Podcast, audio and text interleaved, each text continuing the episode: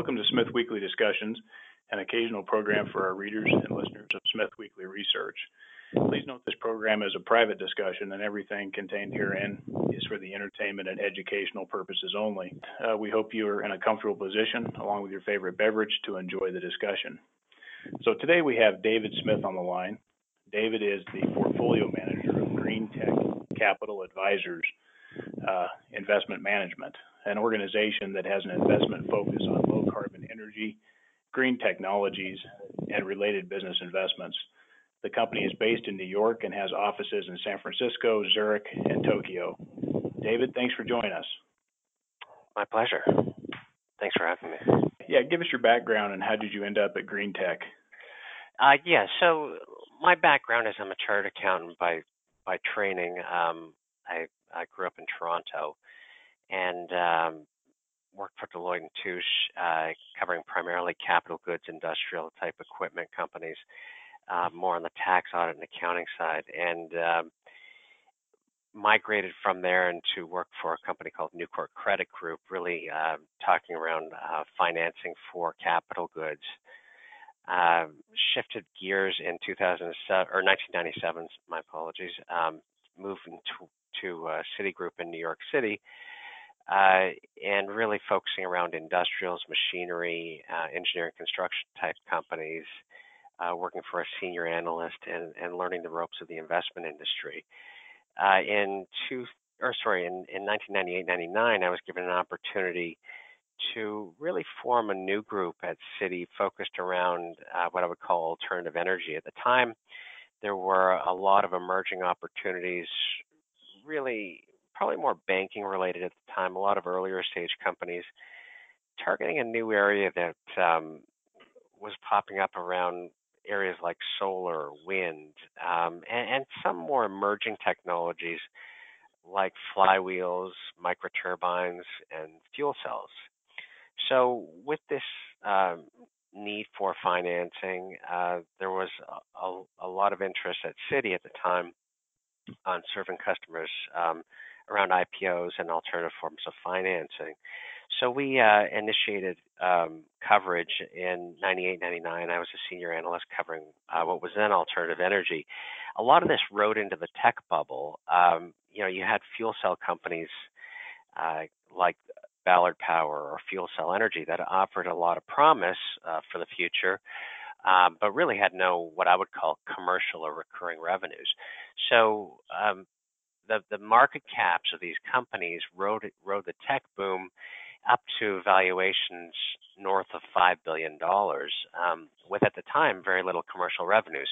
So what it created for me was a great opportunity to see something, a lot of momentum in the market and, and a lot of um, the hype that, that accompanied some of what we even see today in areas like, you know, blockchain, um, uh, Bitcoin, and, and areas like uh, the, the marijuana stocks, uh, primarily based in Canada. But, but you know, having seen a lot of this tech bubble and a lot of it um, deflating in t- late two thousand one, um, it provided a high degree of skepticism as to what really works and what's really economically viable um, in, in energy. Uh, you know, and I, I think just the, the quick takeaway you can say is levelized cost of energy. So at the end of the day, something has to be economically viable uh, in order to be successful, whether it's you know, sustainable, green, or not. Um, the economics have to make sense at the end of the day. I like to call it green has to be green uh, in the case of sustainability. So with the, with the tech bubble bursting in two thousand one, a lot of my focus shifted more to um, what I would call more clean tech focus. So less emerging uh, alternative energy technologies and more clean tech opportunities. So, you know, when I looked at when I look at areas, um, you know, like solar and wind, can they be economically viable to uh, make a dent in in the, the global power stage? And and do they make sense as far as the environment goes? Do they make sense as far as the economics goes for long-term success? You know, and, and at the time, I would tell you it was challenging. Um, Areas like solar, for instance. Solar was twelve dollars per watt uh, for a solar cell, which, you know, is astronomical when you consider today the price of a solar cell is about twenty-one cents, uh, the current price. So, you know, there's there's the value of technology and, and what can happen over a long period of time. Um, certainly, when we look at things like the semiconductor cycle and and um, and the ability of cost to come out of something in the long run. So, similarly, you know, when I look at areas like wind power, you know, we've seen massive cost reductions there, and um, now it's an economically viable technology. So my my focus at Citigroup kind of morphed into what I would call, you know, renewables, um, more sustainable uh, energy ch- generation technologies, areas like um, smart metering, uh, areas like water, um, you know, disinfection, treatment, et cetera. Uh, and really, you know, at the end of the day, a lot of this is targeting around efficiency, be it any type of resources and, and using resources more effectively. Uh, I left Citi in two, at the end of two thousand six, um, went to a long short fund called Longbow Capital, and really at the Longbow targeted more on the renewables, the industrial side, and the energy infrastructure. Um, worked, worked at Longbow for uh, just over three years. Um, thereafter, went to a firm called Gabelli. I uh, worked for Mario, a gentleman named Mario Gabelli, running the Gabelli Green Fund, and uh, developed a, a long, long only product there as well, uh, called the uh, Roads, Bridges, and Infrastructure, or R B I Fund.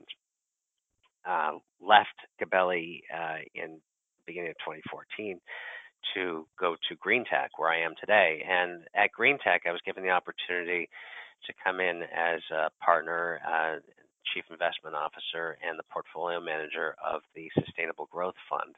And the Sustainable Growth Fund is really focused around what I would broadly term as energy, food, and water. Uh, we're a sustainability-focused fund, uh, really targeting impact companies that can provide an impact uh, in the products and services that they offer to uh, uh, to their end customers. Um, and keeping in mind as well, uh, the types of companies that we want to invest in are companies that uh, ha- can make a, a positive environmental impact, uh, not only from their own operations, but also, the, again, the products and services that they uh, that they sell. So that's a, a synopsis, maybe a little longer than you were hoping for, but uh, maybe that covers it. Right. No, I appreciate the uh, the information on that. Um, so. Uh, what what's uh, do you guys do you guys uh, GreenTech is is part of a overall larger group, if I recall. Uh, can you tell us about that, and, and, and how do you guys uh, do you guys look at uh, do you guys take you know accredited investors? Tell us how it's kind of set up. Yeah, so the firm actually was started in uh, two thousand nine by an individual named Jeff McDermott, and uh, uh, first employee, part, his partner from day one was Robert Schultz. Um, and the two of them initially started the business as uh, an investment banking or advisory service company. Uh, Jeff's background was uh, the head of investment bank, co-head of investment bank, I should say, at, at U B S. Uh, and essentially the, the, the firm was founded to um, provide financial services, advisory services, primarily targeting around M and A uh, to companies uh, that offered sustainable products and services. Um, today, uh, we are split between the advisory business uh, and the, the asset management business. So on the asset management business, um, which I've broadly spoken about, the Sustainable Growth Fund, we also have a second product called the Emerging Markets Sustainable Growth Fund, and it's really focused on uh, countries other than North America, Europe, or Europe and uh, and Japan. So really targeting emerging markets, areas like Africa, Egypt, um, China, et cetera. Okay, and what do you? What's the uh, what's the assets under management there at GreenTech? I it's just under one hundred million dollars today.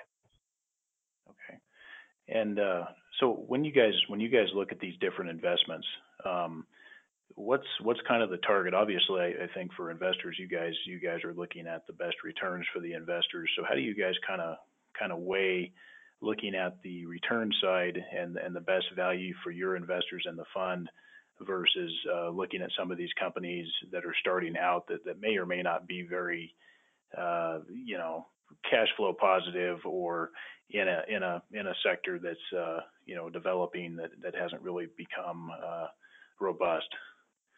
Well, I think that comes back to some of what I talked about in my my uh, history at Citigroup. So I think when you look at these companies, you have to really take a lens to say, you know, what's commercially viable here and what's what's not. And you know, coming back to my uh, initial comment, you know, green has to be green.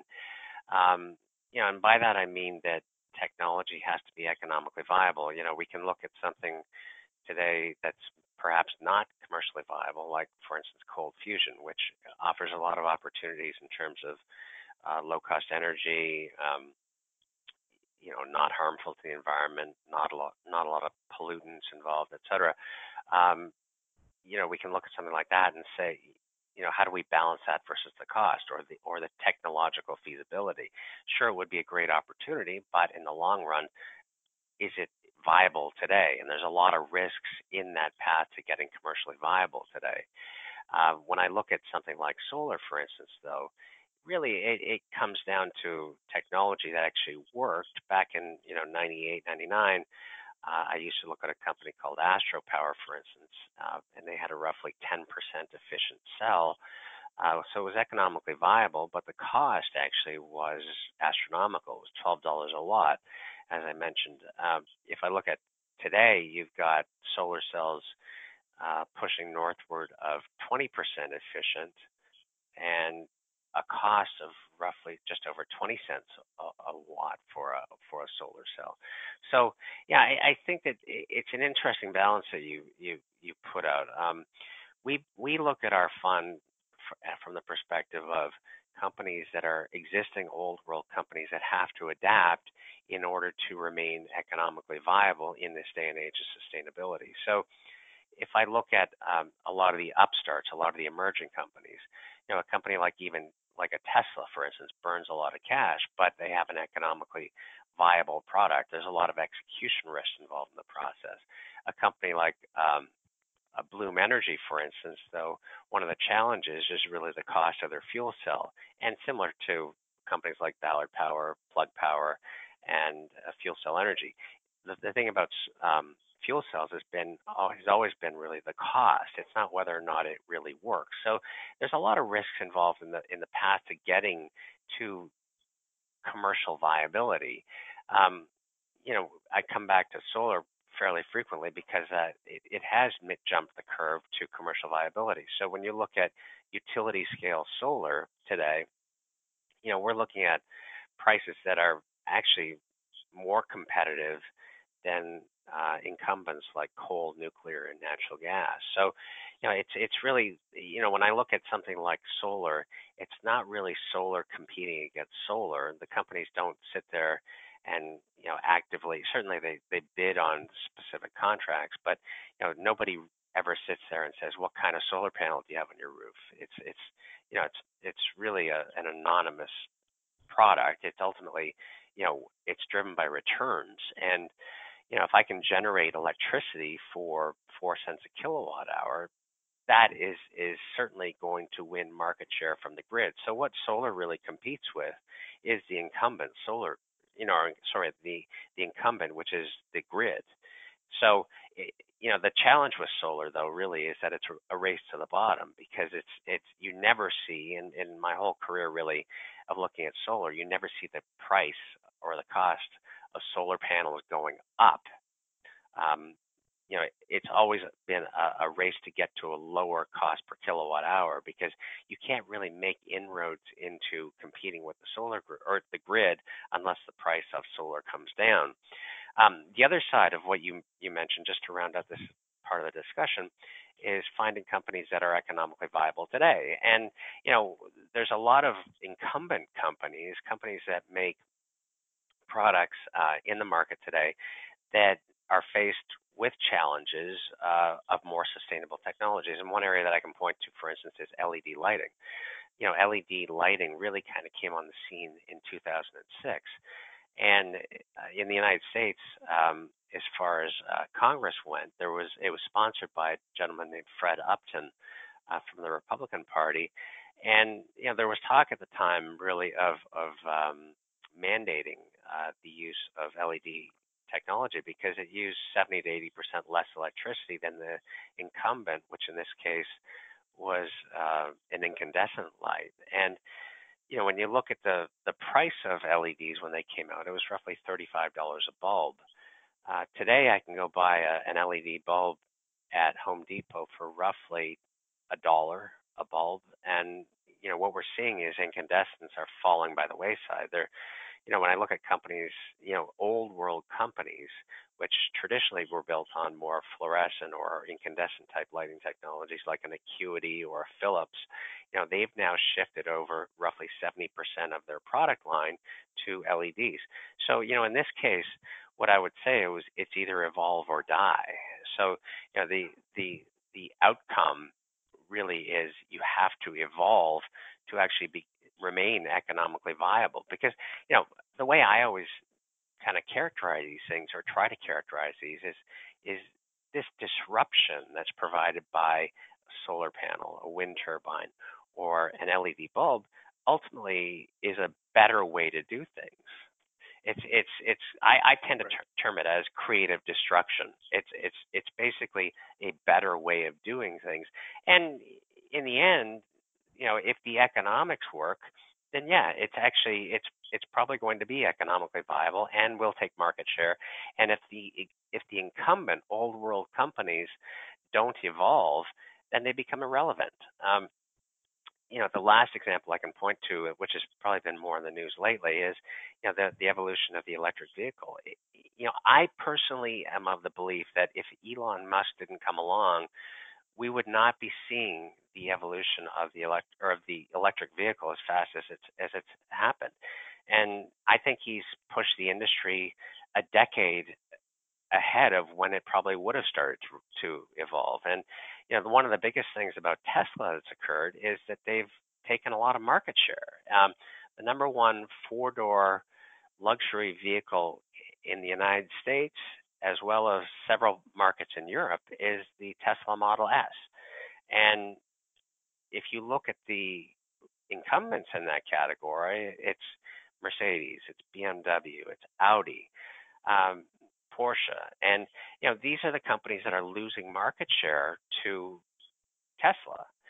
Now, it's incumbent upon them to come up with, either come up with ele- their own electric vehicles to recapture that market share and become valid players in the market, or to die off. And, yeah, I, I think the reaction you've seen, you know, Mercedes is coming out with the E Q C, Audi's coming out with the e-tron, Porsche's coming out with the Taycan, um, B M W's got a, a, several vehicles coming out. So, you know, really what we're seeing is the evolution of the auto company in, in order to survive long term. So there's opportunities to invest both in new disruptive companies as well as incumbent uh, companies, in my mind. Right. So so going back, there's a lot of issues you covered there, a lot of different different topics. Um, going back on, on solar panels, how do you how do you see solar panels competing with their their efficiencies at, at high temperatures uh, in the sun, uh, storage of the power, uh, the footprint of manufacturer uh, of manufacturing solar panels, and then their usable life and and how you uh, take care of them after after their usable life is up? What are your thoughts on those? Well, it, it varies uh, by technology. So you've actually talked about um, a few different variables that have been addressed by the companies uh, as as these, this has evolved over the past ten, fifteen years. So heat is, has been a pertinent issue that came up, um, and how per, how solar panels uh, perform under certain or, or different conditions. You know, extreme heat or extreme cold.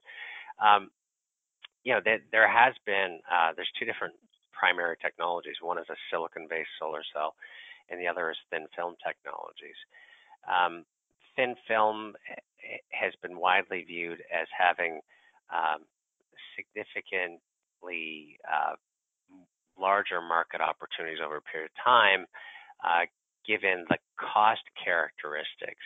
It's been more of a technology hurdle that is has um, barred thin film technologies from working.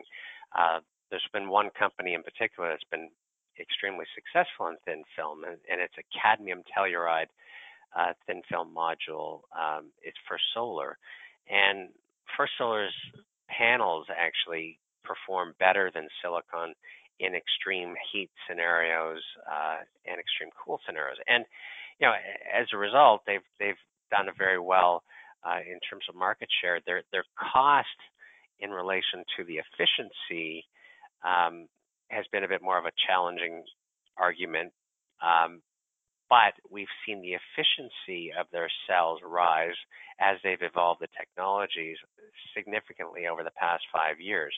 They're coming out with a new a new um, module. Uh, it's called the Series six module, um, kind of at the end of this year and into twenty nineteen, that is uh, anticipated to solve a lot of the, the cost versus efficiency issues related to the technology. Uh, on the other hand, on the polysilicon side, as I mentioned, it doesn't tend to perform as well in, a, in, in extreme heat scenarios, but it, it actually uh, polysilicon has always yielded a, uh, a higher efficiency than thin film technologies. Um, a polysilicon panel has been typically in the range of seventeen to twenty percent efficiency, twenty-one percent perhaps, uh, whereas a monosilicon technology has sort has been north of twenty-two percent, uh, with a theoretical maximum, uh, as I recall, around twenty-five percent. So, you know, and and on top of that, it it's on a, on a cost per uh, efficiency basis, it's it's been a little bit more attractive than than the thin film technology. So, you know, there's advantages to both. Um, you know, I, I, it really comes down to, at the end of the day, performance and and and uh, cost per kilowatt hour of electricity. But you know, I think one of the things that, that we have to really look at in terms of solar technology is, let's get beyond the panel cost. Let's get beyond the inverter cost and the system cost. Let's get let's get to the point where we're talking about levelized cost of energy. And if you look at the right. levelized cost of energy, what that really evaluates is the cost of an electron. Right. Absolutely. So how, how long do these, with the new technology in the solar panel, how long do these things, uh, what's their usable life these days? Well, the, the you know, there's degradation of the panels, um, you know, but but most of the companies actually guarantee the performance um, up to eighty percent over twenty plus years. So, you know, we're seeing um, we're seeing uh, projects and P P As signed, uh, power purchase agreements signed, that uh, extend twenty, twenty-five years. Uh, on installations. And so, you know, the companies have guaranteed this, uh, they stand by it. Clearly, we don't have a lot of history. Uh, but, you know, if I go back to those companies that I mentioned at the start, like a company like an Astro Power, the, the technology, solar technology has been around for a significant amount of time. Um, right. You know, but, but going back, you know, I back to my Citigroup days, you know, as an example, I used to talk to a broker who was based in Molokai, Hawaii, and you know, he had a system that he installed in nineteen seventy-two and was still generating the the um, proclaimed output for the, for the system. Um, the only thing that had to be replaced, um, and I believe it was more than once, was the inverter, which is really electronics. And you know, the problem is is that moisture got in, and uh, and the, it had to be replaced. Which everybody, you know, when we factor in these installations and when you factor in large projects, you always in, you know, you always uh, factor in a replacement for the uh, inverter at ten to fifteen years. So, you know, what I would say to you is that the technology does seem to hold up. Okay, and and what's what's your thoughts on the on the storage side? You know, obviously we know that the solar solar doesn't work too well when it's dark outside, so you have the storage yeah. the storage side. And how does that coincide with coming up with a storage solution that would make solar compete on a base load power basis? Yeah, it, it, that's a very interesting conundrum, and uh, you know, it's it's something that's evolved again pretty significantly over the past five years. Uh, one of the facilitators for the market for storage has really been the evolution of the automobile, and certainly the uprising of Tesla. Uh, and Tesla's you know, on its own leveraged this into uh, the power grid as well, with installations for backup power and and ride through electricity in areas like Australia. You've probably heard about. Um, But that said, I, you know, that the the equation changes significantly when you start adding storage into the mix. And you know, we talk to residential uh, deployments, we talk to commercial and utility scale deployments, but yeah, at the end of the day, what you're doing is storing uh, electricity at certain var- or varying load levels uh, for a period of time. And obviously, the more batteries you put in, the longer you can you can store that energy. But um, yeah, you know, our view is that it's it's a game changer, and that the the cost, again, we're always talking cost here, but the cost has come down so significantly. Uh, in terms of battery storage, you know, when I first started looking at batteries, it was upwards of a thousand dollars a kilowatt hour. Now we're down talking a hundred dollars. Um, right. You know, it, it doesn't matter if it's automotive, it doesn't matter if it's grid storage, but you know, our our view is that in the long run, this is what changes the game as far as um, as far as the the grid goes and having baseload power, because you know.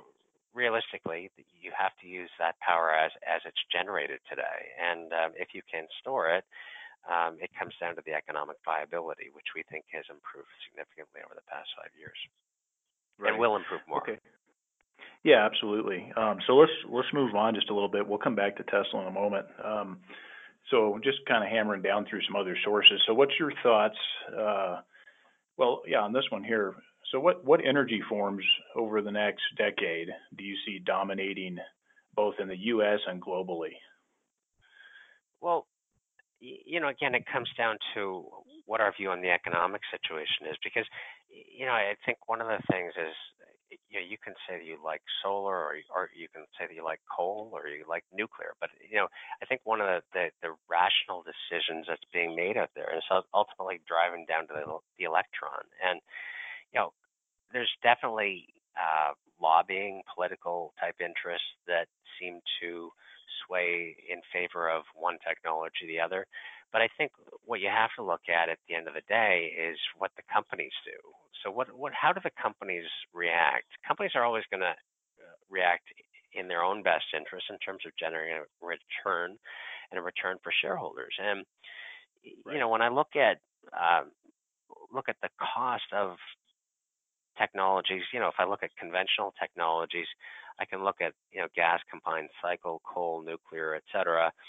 Um, you know, what is the cost of generating electricity? And, you know, if I look at, uh, there's a, an annual study that's put out by Lazard that kind of talks about, you know, the, the, the levelized cost of energy amongst various technologies. But, you know, if I look at the price or, or the, the cost, or the cost of generating electricity. One thing about a lot of conventional power is really the marginal cost, right? I have to right. pay for the turbine, I have to pay for the, you know, the facilities, et cetera, associated with gas, coal, and nuclear.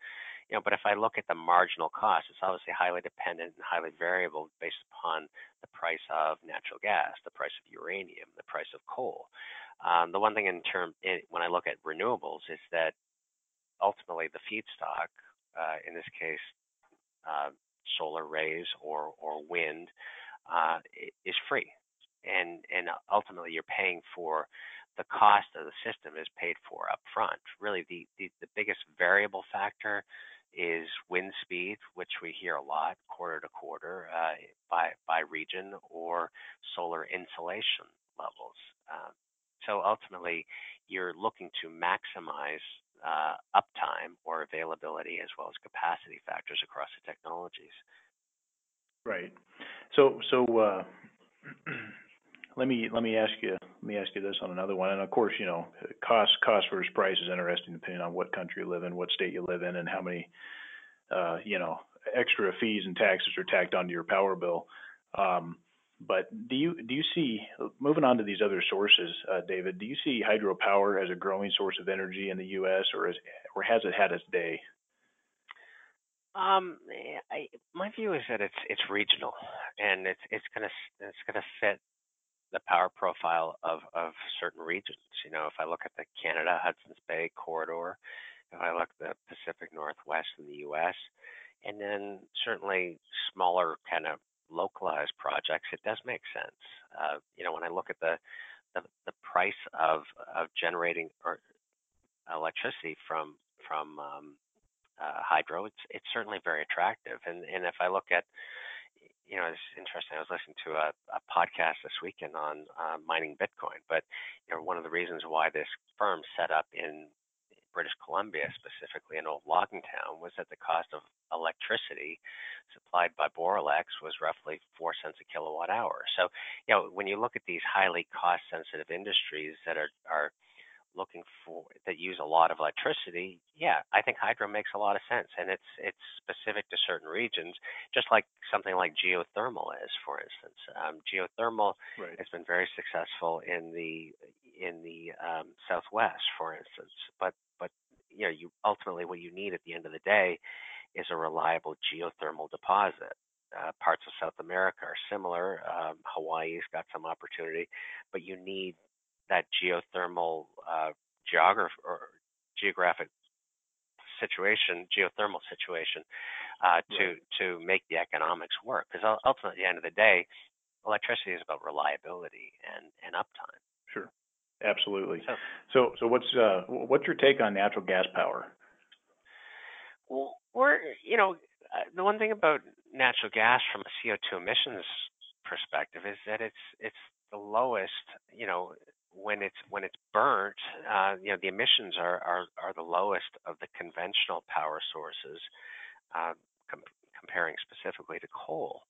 Um, you know, I, I'm actually favorable for natural gas as far as uh, a baseload power scenario goes, because I'm I'm actually quite aware that today that solar and wind can't provide reliable baseload power until energy storage comes into play on a large scale.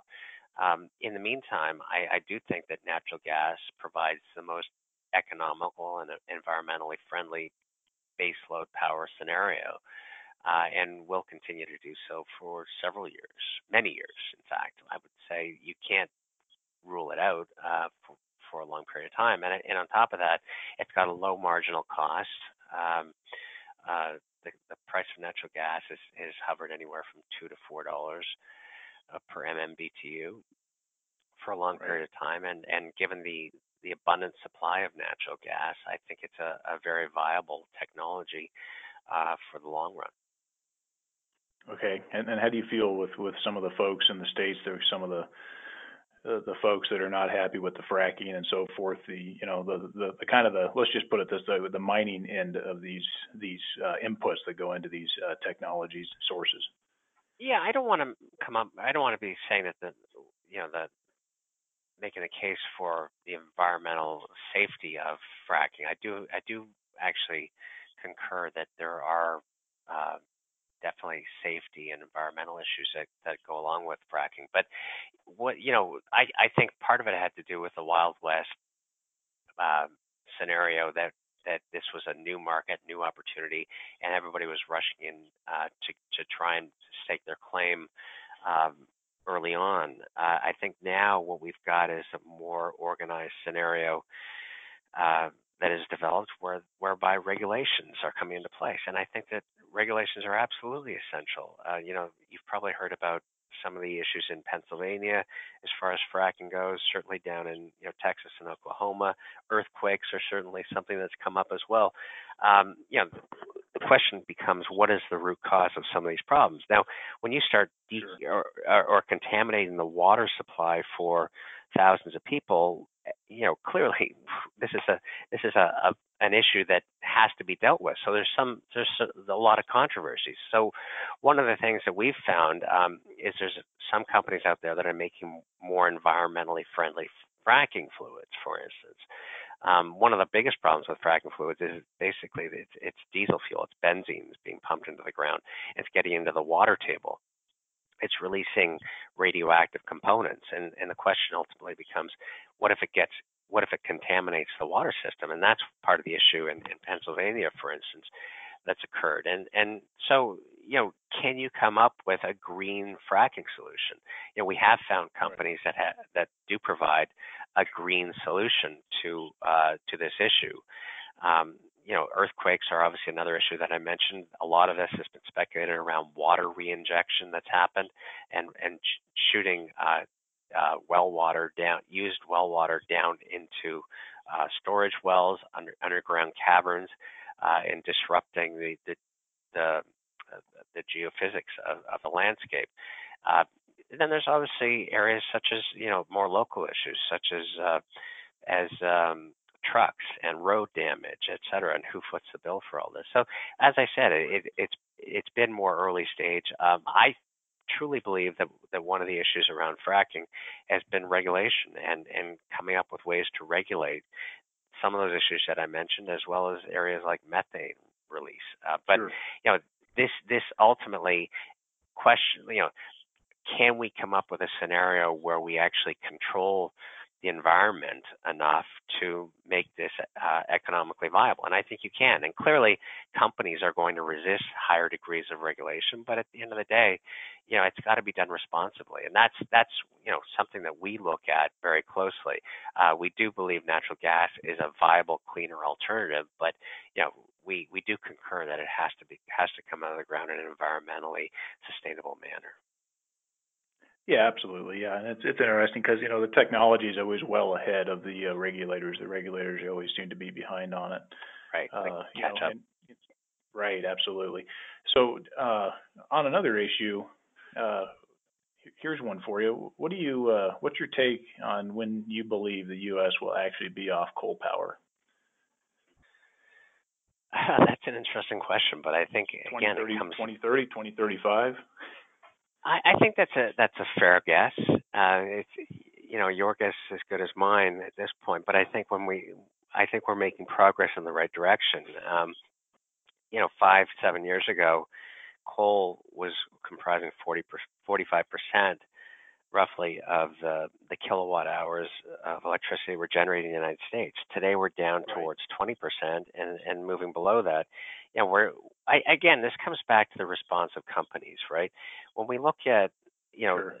the cost of producing a kilowatt hour of electricity from coal on a new build basis, you know, you're looking at at north of of ten, ten uh, or, or sorry, roughly one hundred dollars per uh, kilowatt hour of electricity. You know, like, does it make sense to continue to build?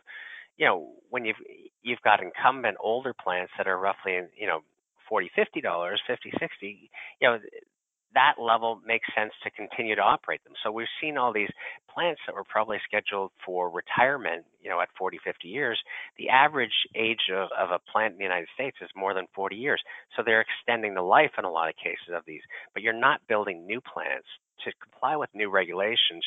You're somewhere in the range of sixty to one hundred ten dollars, you know, per kilowatt hour of electricity. You know, so it comes it comes down to do, do the economics make sense? And that's where you're seeing utilities make the decision to retire plants and go with cheaper forms of electricity. So if I look at, you know, coming back to that Lazard study, you know, if I look at at utility scale unsubsidized crystalline solar at the utility scale, you're looking at forty-six to fifty-three cents, fifty-three dollars roughly per kilowatt hour. So, you know, it, right. it, it makes economic sense to move in that direction, you know, versus, you know, new new coal targeted at ninety-six to two hundred thirty-one dollars. So it it it, it just makes a lot of sense economically to move in that direction. And that's what I, I think the, right. the the companies, it, you know, it doesn't matter if you're a car company, a motorcycle company, or a company that makes air conditioning units. Ultimately, you have to make the right decisions based upon the regulatory environment that's out there. Yeah, absolutely. No, it's definitely on its way out as far as a, a source for energy. I mean, you know, obviously it's met coal's needed for other things in, in other industries, but certainly the power the power side's on its way out. Um, so, so going forward, do you see with renewables, uh, you know, such as solar and wind, uh, at this point in the game, are they, are they, are they able to stand by themselves if, if there wasn't any subsidies, any, any grants and funding from, you know, various agencies and private outfits? Do you see that renewables and solar at this point where they are in their life cycle that they can stand on their own? Yeah, so I, I think some of the success from companies out there uh, is testament to this. But if if I look at you know some of the rooftop solar companies in the United States, like Sunrun and Vivint Solar, they're providing electricity to homeowners um, at a price that is at least a twenty percent discount to what that homeowner would buy. They guarantee this, by the way, uh, to what the homeowner would buy electricity from from the grid. So they, they're gradually opening up in specific markets where it makes economic sense based on the insulation and the system cost. But the system cost has, has come down uh, and continues to come down, and we believe it'll come down further in time. But you know, ultimately, what you need to get is the price to the point where it, it makes sense versus the, the incumbent. And you know, on a utility scale basis, as I mentioned to you, roughly at about fifty dollars a megawatt hour today on utility scale unsubsidized. And that probably implies a system price in the range of seventy-five cents to a dollar per watt. And, you know, that comes down significantly. You know, we've seen the price of solar drop roughly eighty percent over the past five years. In, in the case of wind, it's roughly fifty percent over the past five years. But, you know, the, the, that, the key here is really driving market adoption and opening up new markets as that cost of electricity comes down. You know, if I look at any market globally, realistically, you don't have any chance of competing in the market if you're a multiple of, for instance, of what the incumbent cost of electricity is. So, you know, and but then you've got other markets where, you know, in India and Africa, for instance, that are starting to open up because the cost of a panel has come down so significantly. And you know, I heard an interesting analogy not long ago that talked about in India how the, a family's decision uh, on a solar cell for their their home uh, to power their light uh, was and, and charge their cell phone was really dependent upon either a solar cell or a goat, and you know it was roughly the same price. But you know, the, the ultimately the upside from having the solar cell was taking um, taking uh, uh, Uh, what's they burn a fuel um, within their their homes for um, uh, for elect for light. Um, I forget what it's called right now, but it's it's on the top tip of my tongue. But they, the, ultimately, it's, it's a, not a safe situation. There's in, inhalation of fumes, et cetera, and and so you're providing electricity or, or light uh, within the home, and then you're also providing electricity in terms of the ability to charge cell phones. Cell phones tend to be the dominant technology. Um, they don't have uh, phone lines there, and so, you know, in in the case of this, these villages, they walk five miles a day to charge their cell phones, for instance. So, you know, it provides the opportunity to put electricicity into the home. So, you know, there there are, are offsetting opportunities, but you know, in time, ultimately, what my view is is that The, the cost it ultimately drives market acceptance, uh, no matter what market you're in. Right. Are you, in, in general, are you of a view that, that going forward, at least over the next couple decades, you see that, that wind, solar, uh, natural gas, nuclear, there's there's a certain energy mix that's gonna that's gonna be put in place, uh, not only in the United States and, and also in other countries? Do you kind of see that, that some of these sources all kind of play a role at this current state in the in the technology advancement? Uh, I'm not, I'm not sure exactly what you mean. Can you, can you explain that a bit? What what's what's a give me an example of an energy mix that you see uh, in the United States over the next you know ten to fifteen years? I mean, what what what sources do you see playing the dominant roles? Oh, I see, I see. Okay, so um, first of all, I, w I would tell you obviously nuclear has, has been phased out. Um, one of the biggest problems around nuclear has been cost overruns and and the time to deploy the technology.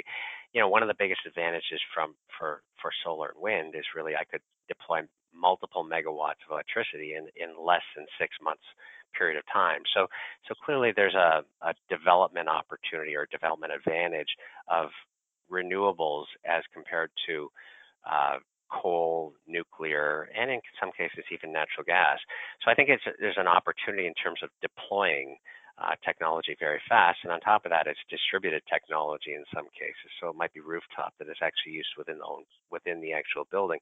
So I think that there, you know, a lot of these things that play into what renewables are uh, versus, um, you know, what what the incumbent technologies are, there's, a, there's an evolution that's occurring. And I, I my view is that um, with declining solar and wind costs um, to the point of, you know, absolute economic viability without incentives, I think you're going to see a lot more. I think that it's it's not at all uh, unreasonable to assume more than fifty percent renewable penetration in fifteen, twenty years.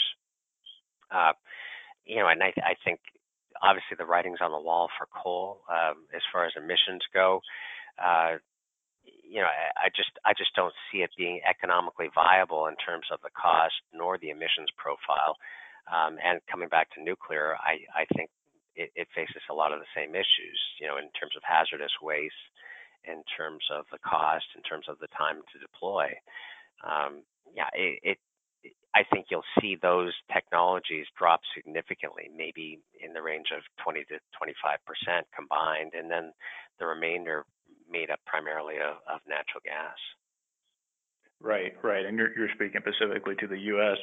Um, so, so what's on a, on another issue? Talking just kind of switching gears, uh, getting back over to nuclear for a moment. What's your view on the news that Bill Gates, through Terra Power, the Department of Energy, Rolls Royce, NuScale, and other names are, are aggressively getting into small modular reactors? What's your thought on that?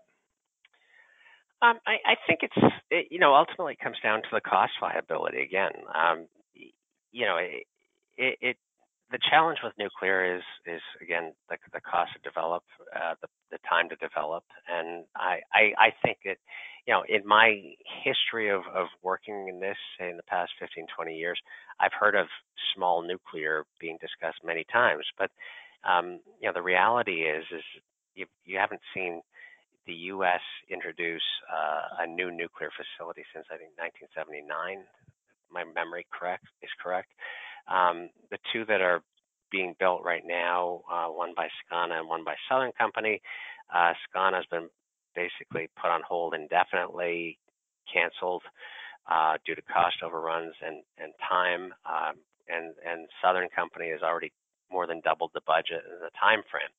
You know, when you look at, you know, the other example out there is Finland has had a project that is just coming to completion now that was supposed to take four years, and it's taken fourteen years to build um, at triple the cost that they expected. So, yeah, I, I, it, it's definitely unproven. I, you know, we can talk about things like fuel cells. I've, I've been covering fuel cells for many years, and you know, there's been a lot of promise in terms of the cost. But you know, at the end of the day, we have to think about what the cost per kilowatt hour of electricity is, and whether there's a market for it.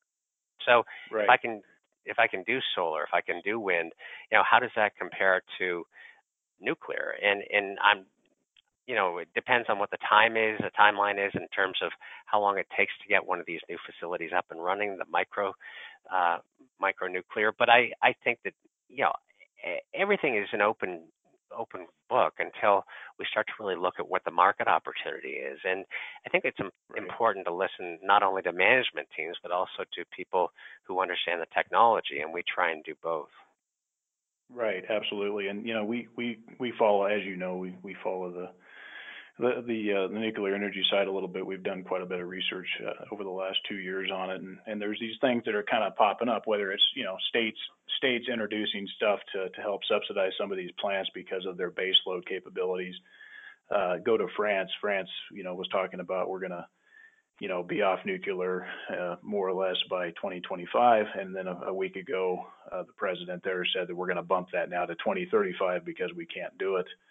And then, you know, you have you have a Germany who says, oh, we're going to shut down our nuclear plants and we're just going to buy it from France, even though they didn't mention that part. And then recently there has been some protests in Germany about power bills and so forth, and, and why these plants have been sitting idle. And then, as you know, too, Japan is is slowly re, uh, restarting. And, you know, Japan's got issues because Japan's an island nation. They, they're limited on space. They're limited on a lot of things. And so they have these plants that they've uh, slowly restarted. I believe there's nine operating now. And then, of course, you have China and India that are that are doing a build out on the traditional plant side. But what what caught me that was interesting about these S M Rs and the backing, and me being originally from Oregon, I, I kind of follow NuScale because it kind of came out of Oregon State University, is that these these new small modular reactors, S M Rs, can more or less be manufactured in a warehouse and delivered delivered by transit, highway transit. Modular. Yeah. Yeah. Right. So it's very, it's very interesting to, and to think of what economies of scale could come from that. I'm, I'm speculating, but uh, it is interesting. You know, names like Rolls Royce getting into a Department of Energy funding, uh, various programs to do research. Uh, it does it does sound interesting. Of course, I think we're at least five to six years out before we even have one of these test test uh, systems. I think Rolls Royce is trying to do more or less the same in the U K, but it is interesting to see kind of where that's going. Well, yeah, and I, and I think that a lot of companies, certainly with the Tesla example I gave you earlier, like, you know, companies have to look at evolution, right? If companies don't change, you know, do they become irrelevant in time? And I think it's it's important that any management team has an active R and D program, and you know, it's it's something that we look at when we evaluate companies. How much do you spend on R and D? But what do you what do you work on the R and D side? What, you know, keeps you up at night in terms of uh, you know, evolving technology? And yeah, ultimately, you know, we could end up seeing it someday. Um, electric airplanes, and you know, is a company like Boeing putting money into into electrification of airplanes? And you know, obviously lightweighting comes into play and a lot of other factors, but you know, I, I think that I, I think it's it's certainly viable, and you know, it, it's something that has to be be reviewed, uh, as you know, I mentioned coal fusion earlier, and you know, but then it comes yeah. down to in time. You know, fuel cell energy, for instance, has been around for, I believe, since nineteen sixty-seven, and they still really don't have what I would call an economically viable commercial product on the market. And right. you know, when I when I look at that, I'm kind of comparing to gas turbines, for instance, that can provide baseload power as well.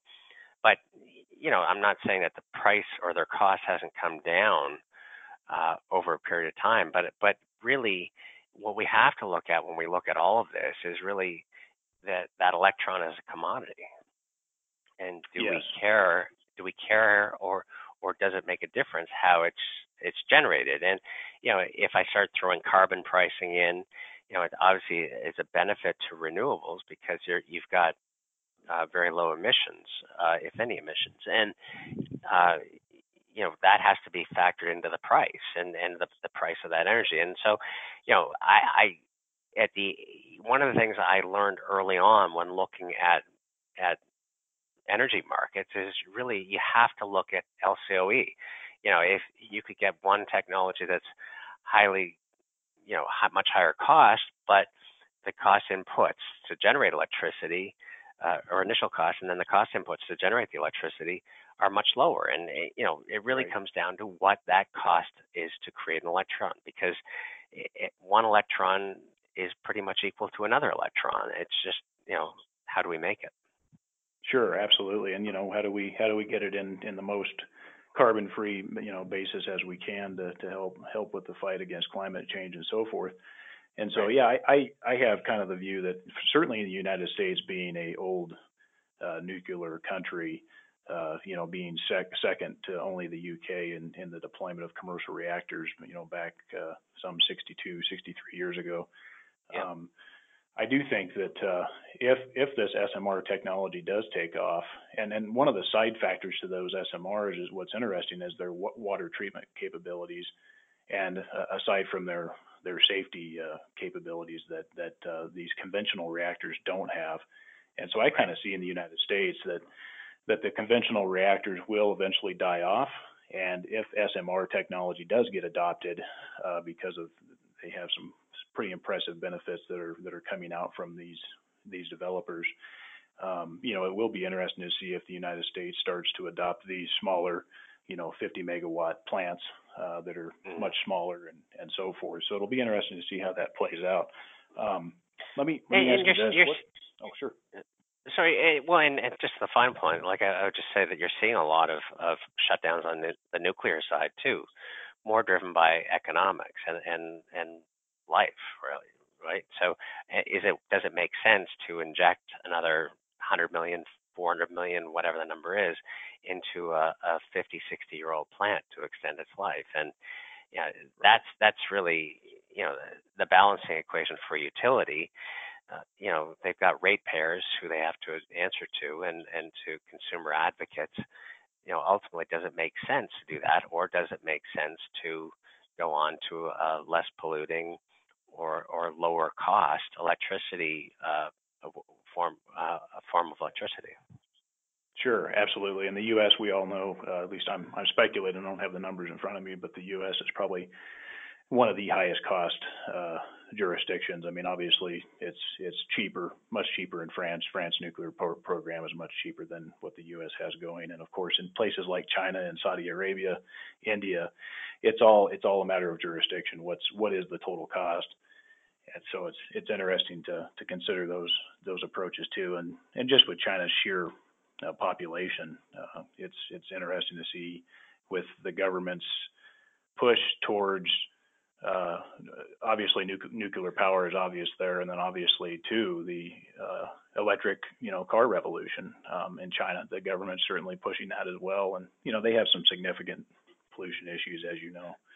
Well, yeah, and pollution is certainly a big issue in, in China. But you know, one thing that, that can't be overlooked is that you know when solar was really kind of getting its feet in the early two thousands to mid two thousands, pretty much all of the global manufacturing capacity was in Scandinavia and Germany.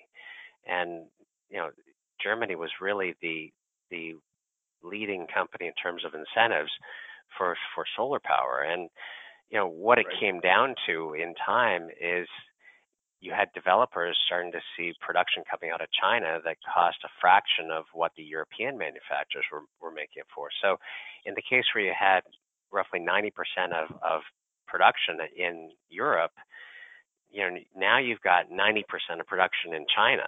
And because ultimately it's, it's the lowest cost form of uh, solar power that they found, like in terms of, of um, in terms of manufacturing. But, you know, back in those yeah. days, we were seeing companies on the solar side that were generating fifty, sixty percent gross margins back in that mid two thousand kind of time frame. Now you've got Chinese companies that are generating gross margins in the ten to fourteen percent range. And, you know, right. again, it comes back to the discussion of it's a race to the bottom. You know, ultimately, you're generating, you're making a panel and focused on creating the lowest cost per kilowatt hour, which opens up new markets globally. But, you know, I don't, I personally, I, I continue, you know, there's no way that I believe I, I, there's no way that you're going to see the price of solar power go up. It's, it really is, you know, it's never been a situation of driven by cyclical markets. You know, this secular story that developed in, in the two thousand kind of time frame of the opportunity globally for solar has certainly evolved into more of a cyclical. And I, I believe that anything in time that's secular eventually becomes cyclical. It doesn't matter if it's L E D bulbs, cars, or or solar panels. But you know, it right. it a cycle is typically created by an overbuild of supply, and that's really what you had happen in China. So if we look at the Chinese market today, it accounts for accounts for more than half of global solar sales. Um, you know, but a lot of that's got to do with incentives that have been driven by the Chinese government and a focus coming back to what you said initially uh, of creating um, a cleaner environment in China. Right, right, and and and for an investment, you know, fund like GreenTech, and for investors in general, it's, it's more difficult to find these companies where back in the day you might have a fifty percent margin. That's pretty attractive, but now it's getting even more difficult, uh, you know, on, on some of the solar parts and pieces that happen that, that make up the panels. It's it's harder to find those investments that provide a good margin. So it's, it's interesting to see how, how that plays out as well. Yeah, um, and I think, you know, one, if I look at an area like solar, for instance, I can invest in the whole value chain, right? And and one of the things as an investor that I tend to look at is really where do I want to be invested in that value chain? Certain parts of that value chain generate higher rents at certain part periods of time. So we, we're typically focused, you know, and solar is a decent example just because you end up looking at the constraints and excesses in any supply chain. And you know, if I look at solar specifically, where are the constraints and where are the excesses? And, you know, back in the early days, it was polysilicon. Polysilicon shot up from eighteen dollars, twenty dollars a kilogram to five hundred dollars a kilogram because really there wasn't a global supply of solar, solar grade silicon. It was really targeted towards the tech industry. And now that we've had a build out of the supply base, the price of silicon's actually dropped down to roughly nine dollars, ten dollars a kilogram. Sure. So you know, silicon's not a great area these days to be invested in. Um, we actually, coming back to some of the discussion that we've just had, you know, our area of focus more lately in terms of higher returns has been the developers. The developers are able to, you know, with declining costs of systems, you're seeing a lot better returns on the development side. And that's that tends to be where we focus our investment dollars these days. So, so right now, as as you know, aside from, you know, run of the river, uh, the sun and, uh, you know, wind, uh, all this technology that we're talking about, you know, generally is coming out of the ground uh, in some form. And so from from a, a viewpoint of, you know, the parts and pieces, the components that go into a, a wind turbine, the, the, the stuff that goes into a solar panel, the stuff that goes into nuclear fuel, um, all of these things are coming out of the ground. So do you guys, does GreenTech look at that end, kind of the picks and shovels, if you will, of, of, of the industries? We do, and it's part of that whole value chain equation that I just mentioned to you earlier. So, you know, in the case of silicon, that's, that's you know, there's silicates that are mined, for instance, or in the case of batteries, it's lithium. Um, we tend to not focus a lot of our investing uh, emphasis around that area uh, as as more lately, because, you know, when when we look at the mining operations of a lot of these industries, it tends to be less environmentally friendly. Um, then the challenge becomes, you know, how do I balance the fact that you're investing in solar panels or lithium batteries versus versus the, the initial mining component of it? Really coming back to almost what you said about fracking a few minutes ago, really. Um, you know, it, it's, does it end up being that much different? So, you know, I, I, I would tell you that we were cognizant of some of the, the social issues. A lot of it, for instance, sure. is in, um, you know, countries that may, may be less focused on the social side of things. Uh, but, you know, we, we are very aware of, of some of those, those issues. Um, you know, in, in time, I think all of this ends up becoming, you know, much more environmentally focused, and we we we monitor that. We look for opportunities, um, you know, to invest where it, it there's a, a strong E S G angle to uh, to whatever company or whatever technology we're looking at. Um, you know, an example might be Johnson Matthey is talking about coming out with uh, uh, a form of lithium battery that uses no cobalt. You know, cobalt has inherently a lot of issues in terms of uh, African mining uh, and um, more social issues, obviously. But um, but you know, that's been one of the controversies associated with uh, with um, lithium batteries. Right. Yeah, it's interesting because, you know, for us, you know, all of us, we we try to, as humans, we consume things and we enjoy modern life, in which whether it's our iPhone that we plug in at night or, you know, products that we use, electric vehicles, all of this stuff, whether you fool the, the investors or fool the people or not, all this crap's coming out of the ground, and most yeah. in, in most cases. And so you have, you know, you have these different these different things. And so ultimately, you know, you do look at these industries, you look at the supply supply demand fundamentals, whether it's talking about uranium today, which is a hot topic, or vanadium for uh, you know, different types of battery technologies, or nickel or cobalt. Um, or oil, so now, you know, oil or natural right? gas, right? Sure. So like, what's your thoughts on, on the battery side? Tell us, what are your thoughts on, on nickel and vanadium uh, making up a larger part in, in these in this new battery technology? Well, we think it's, you know, we think it's good, but ultimately, like, you know, what, what we we come back to every time, you know, you mentioned a lot of that, those those um, good and bad things, is ultimately, is there a better way to do things, right? That's sort of what I kind of yes. term as, as creative destruction. And, you know, is there a better way to have a car operate? And, and, you know, or is there a better way to generate electricity? And, you know, I, I, I clearly there's a lot of corporate interests that are built up, built up that are not that fond of the rise of the electric vehicle, for instance, or, yes. you know, things that use energy more efficiently. But, you know, when I look at, One of the big, I think one of the big disruptors that's sort of overlooked generally is data. Um, everything today is being measured. It, it doesn't matter whether it's your electricity system in your building or the amount of water consumed by, you know, plumbing, et cetera. Like, like everything is being measured these days, and, and it's it's driven by data. Data drives the value of data. I think is highly underestimated, and data is going to drive uh, social change. I think it's going to drive high, much higher efficiency across every industry, and right. you know, be it you know, and and ultimately.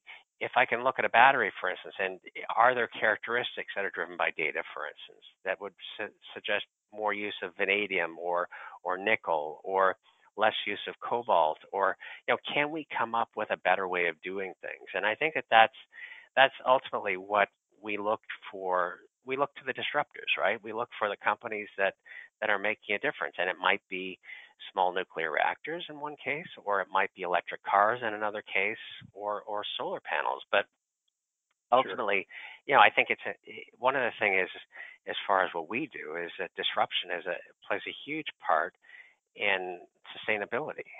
And you know, it, can I come up with a a better way of doing things? Can I come up with a cleaner way of doing of fracking, for instance? And you know, I think it's possible. I think it's absolutely possible. It's it's it's incumbent upon us to find the companies that can do that. Right. Absolutely. So, hey, let's. There's a few more few more things I want to get yeah. to before we wrap up the call. Uh, so, sure. switching gears is yet again, uh, David. How does GreenTech approach the fact that the broad market bull cycle is getting tired? How are you positioning the firm for an eventual decline? Well. You know, that's an interesting question, and, and um, you know, ultimately it comes down in our minds to cyclical versus secular. And you know, when I look at a lot of these emerging technologies, if that's what you want to call them, or disruptors, you know, we we look we look really at a company that's adopting sustainability as a company that is likely gaining market share. It's growing faster than its peers. It's expanding margins because it's reducing waste of, th- say, things like energy and water in its process. Uh, it's, it's acting more efficient, and ultimately it leads to a lower cost of capital. So, you know, in the end, we see this as beneficial for companies, but we want to own the companies that are going to grow for a long period of time. And, you know, and, and I think it's a fair thing for you to come back to me and say, well, you just said a minute ago that everything secular eventually becomes cyclical. And I do believe that's the case. But I do think that I think it's incumbent upon us to find the, the secular growth companies today. So that might be an electric drivetrain company. You know, typically an auto cycle is, is five to seven years. So, you know, in the case of automotive, shifting from gasoline to electric, for instance, we think that this is going to be a, a very long period of time, but we also think those companies that are driving change in the automotive industry, companies like a BorgWarner or a Delphi that are making uh, alternative powertrains, they've got a long growth curve ahead of them because they have to be designed into, into vehicles.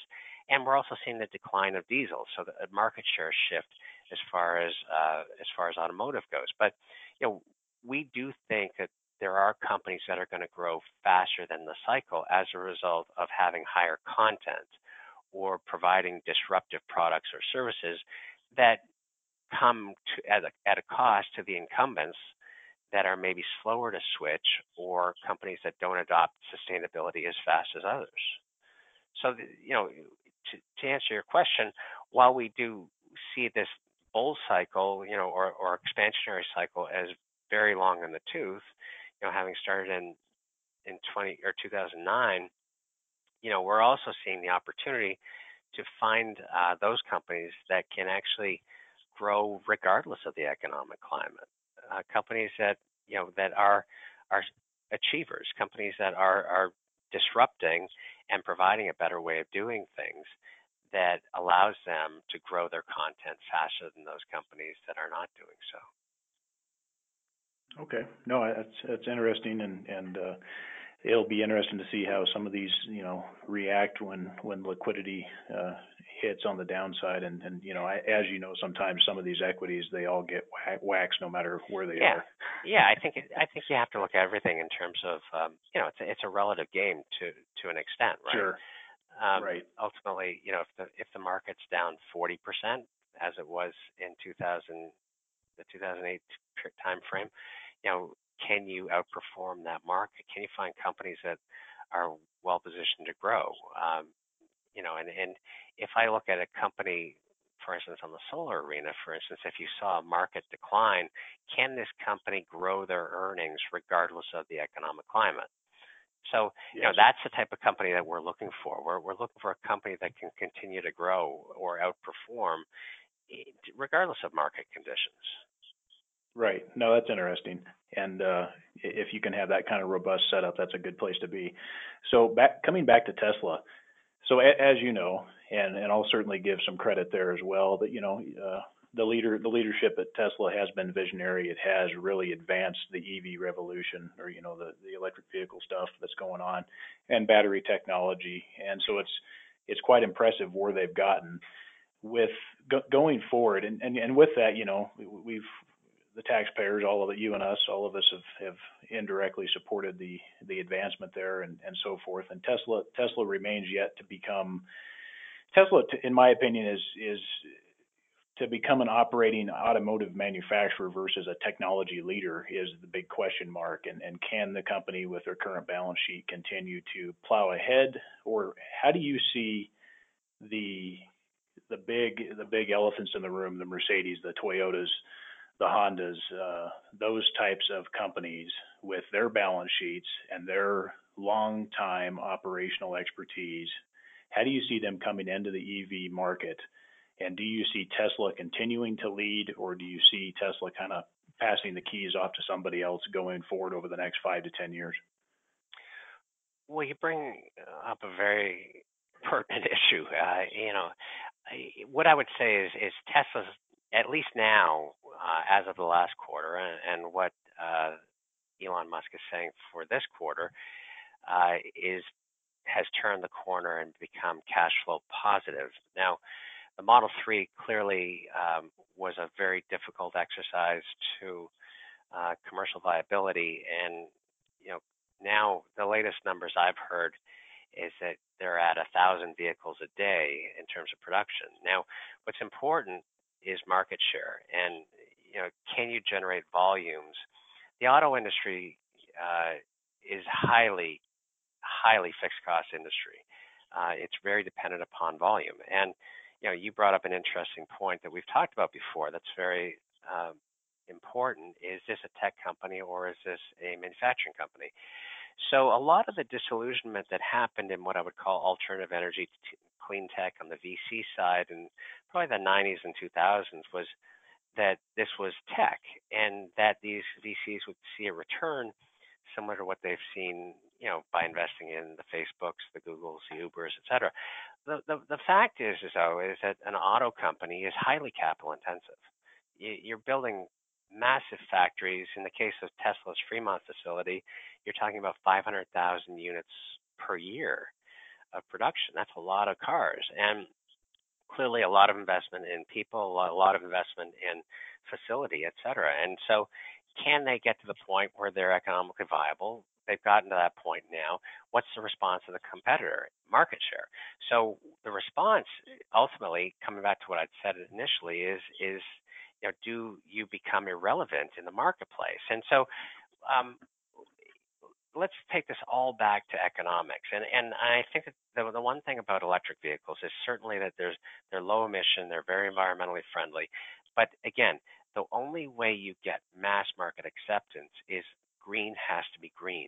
The economics have to be more favorable to the consumer. I mentioned the L E D bulb. We've talked about solar, but it, you know, really when we look at automobiles, what does it cost me to fill up my car today? In the case of an S U V, maybe it's seventy-five to one hundred dollars to buy gasoline. If I have an electric vehicle, what does it cost me to plug in my car at night and have anywhere from two hundred to four hundred miles of range the next day?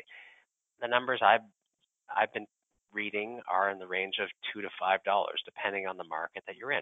So if I can get that kind of uh, um, range, which is pretty much the same as my gasoline vehicle, for a fraction of the price, it ultimately comes back to what is the initial cost of the vehicle. So clearly, we've, we're aware that the, of the price of, of um, Tesla vehicles. You know, the Model three, we had heard about thirty-five thousand. The reality is it's been much higher because of uh, mix in terms of, uh, of options, range, et cetera. The Model S, I believe it's north of seventy thousand. The Model X is north of, I believe, eighty or ninety thousand. But is that a, a price that's attractive to the consumer if I factor in the cost of, of operating the vehicle? And, you know, when I look at the, the primary operating cost being the cost of electricity and the fact that uh, the service costs on an electric vehicle are much lower uh, than a gasoline vehicle. Um, by the way, dealers hate electric vehicles because there's no, really no service component to them. But that said, you know, can I buy a car at parity or less to a gasoline vehicle? And, you know, when I look at the, the cars that they're talking about coming out with uh, now, um, really, really actually pose an interesting conundrum for Tesla, because I, you know, what I've heard about the Mercedes, for instance, the Mercedes E Q C, is that it's going to be priced in the seventy thousand dollars range, which, you know, is, is much less than the Model X. Um, it's certainly probably more, it's more of a market price for a small luxury S U V. Uh, in the, in um, the situation with Audi's e-tron, very similar. I'm, t- I'm hearing seventy thousand dollars. Uh, in the case of the Porsche Taycan, which is really a sports car, they're saying probably somewhere in the range of seventy to ninety thousand dollars, which is probably, it's actually cheaper than a nine eleven, but it's it's respectable as far as the price of a, a sports car goes. And by the way, Elon Musk's sports car, he's talking about two hundred to two hundred fifty thousand dollars. So, you know, do you get to the point where the consumer can actually buy a car, an electric vehicle, for the same price or less than a, than a gasoline-powered vehicle and not have the marginal cost of service and, and gasoline? Volkswagen is talking about setting up a facility here in the United States to manufacture electric cars that we price in the range of twenty thousand to thirty thousand dollars.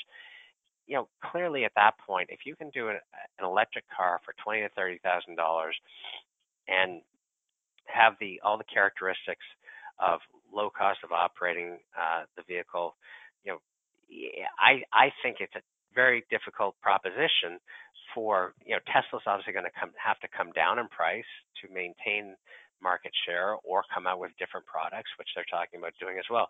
So, you know, I, I guess at the end of the day, it really comes down to what is the, the economic scenario. And your point about balance sheet is very valid. You know, to, one question is, is Daimler making money at seventy thousand dollars on that new electric vehicle? Is Audi making money? You know, an interesting point that I mentioned, the, the Porsche Taycan, they announced yesterday that they're actually going to up their production targets for that the, the run of, of uh, Taycan that's coming out based on the order flow that they're getting already. And they're adding a second vehicle type called the uh, Gran Turismo, I believe. But, you know, it, it really comes down to having a, an array of vehicles. Bloomberg says by twenty twenty-two, we're going to see three hundred different models globally. Tesla's had the lead. I'm, I'm absolutely no question about it. Um, you know, is it five years? Is it ten years? But they've had, they've definitely got the lead. He's broken the market open. He's caused everybody to blink, and and he's done made it happen.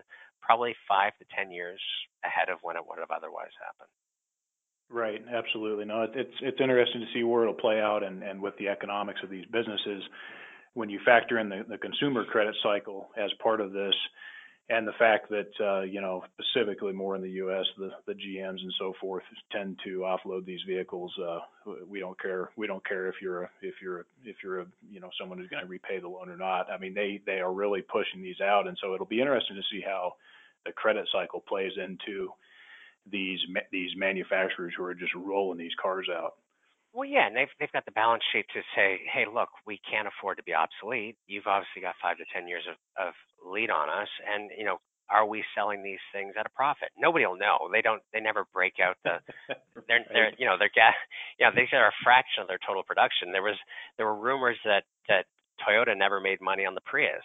You know, but I, I think now automobile manufacturers have become aware that people will buy electric cars if they're good-looking cars. You know, sure. And that's.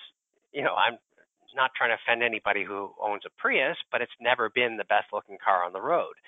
Now you've got Teslas, you've got other cars that are coming out that are very attractive, very consumer-appealing cars that ultimately can win significant market share over time. But, you know, a company like a Daimler can afford to lose money on this realizing that they have to price it in line with the market uh, for for the incumbent vehicles. And you know, at that price, it will be interesting to see how the consumer reacts. Is what what I will be interested in over the next three to five years. Right. Yeah. And these, these automobile manufacturers are pretty capital intensive, as you said. And, and unless there's another type of uh, two thousand eight, two thousand seven type event where you can scoop up these auto manufacturers for pennies on the dollars, I, I think I'll stay clear of, of these folks for now. Well, you know, but, but the interesting thing there, too, is that, you know, I mentioned how the, the it's a more simplistic design for an electric vehicle. You've got several upstarts, you know. There's there's a company called Byton, for instance, a company called Neo, there's Faraday, there's Lucid. Uh, there was a company that exhibited a pickup truck last week at the L A Auto Show that was extremely attractive vehicle that they're saying will have four to five hundred miles of range. So, you know, are there is there more opportunity for more disruption? Is there opportunity for more upstart companies to come in with the simplicity of an electric drivetrain as compared to previously, where you didn't see many successful new companies, disruptive companies come along and upset the auto industry? Right. So so give us a give us a dollar range of the size of deals that GreenTech does, and also give us the time horizon that you guys look for at your firm for these investments. Well, so so as I mentioned, there's two sides of the business. One is the asset management side, and one is the uh, investment banking side. Uh, on the banking side, I, You know, I, I'd, I'd be hesitant to give you a direct number, but certainly, uh, you know, we're we're involved in M and A, we're involved uh, uh, in financings related to uh, uh, public and private companies. Um, on the asset management side, we tend to uh, look at companies in excess of a, a two hundred million dollars market cap, up to many billions of dollars. Uh, but as as we sit today on the asset management side, Uh, we're just under one hundred million dollars, as I mentioned, um, and looking to raise uh, more capital as uh, as time allows. And and how about the time frame for your guys' investments? Uh, typically, we look to own something for at least a year. So, you know, we we um, we we tend to be what we call value with a catalyst uh, investment style. So we like to buy value, but we also realize that value can be uh, a trap at points. Uh, so we need a catalyst that's going to unlock that value. So, you know, that catalyst could, could play out in six months. It could play out in twelve months. It could play out in two years. But, you know, ultimately we want to buy things with with significant amount of upside uh, in relation to the, the risk or uh, to the downside. So, you know, we, Uh, ideally, I'd like I uh, we've got some names in the portfolio that have been around since inception. We're hitting our fourth year now uh, in terms of operations, but you know, we could easily own companies in excess of three years. Okay, very well. So, uh, David, how can potential investors reach out to you in GreenTech? Uh, you can either contact myself, David Smith, uh, or Rob Schultz, who's uh, Chief Operating Officer of the firm. And um, my email is david at gcainvest dot com, and Robert's uh, is also available on the website, but it's Robert Schultz at greentechcapital dot com. Okay, and the uh, the is there any requirements online for, you know, just stuff about accredited investors and your guys' minimum investments and, and so forth online, or yeah. Do they need to contact you directly about that? No, that's that. That should be all available, and any any any questions that can't be answered, we'd certainly be able to answer them uh, in a discussion. Okay. Well, well, David, we appreciate you taking the time and coming on today, and it was a great, uh, extensive discussion, and, and we look forward to having you back again. Well, we'd love to chat. Thanks.